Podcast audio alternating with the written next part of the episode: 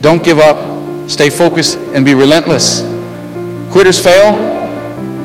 Choose to be happy despite life's challenges and take personal responsibility for making your dreams a reality. Keep dreaming and using your imagination because that's where true success lies.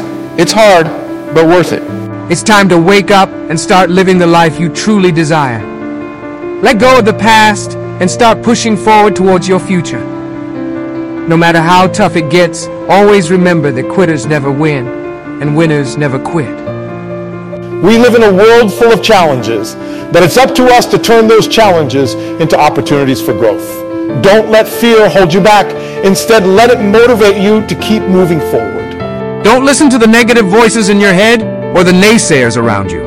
You are in control of your own happiness, so choose to be happy even when life is tough. It's your attitude that will determine your altitude.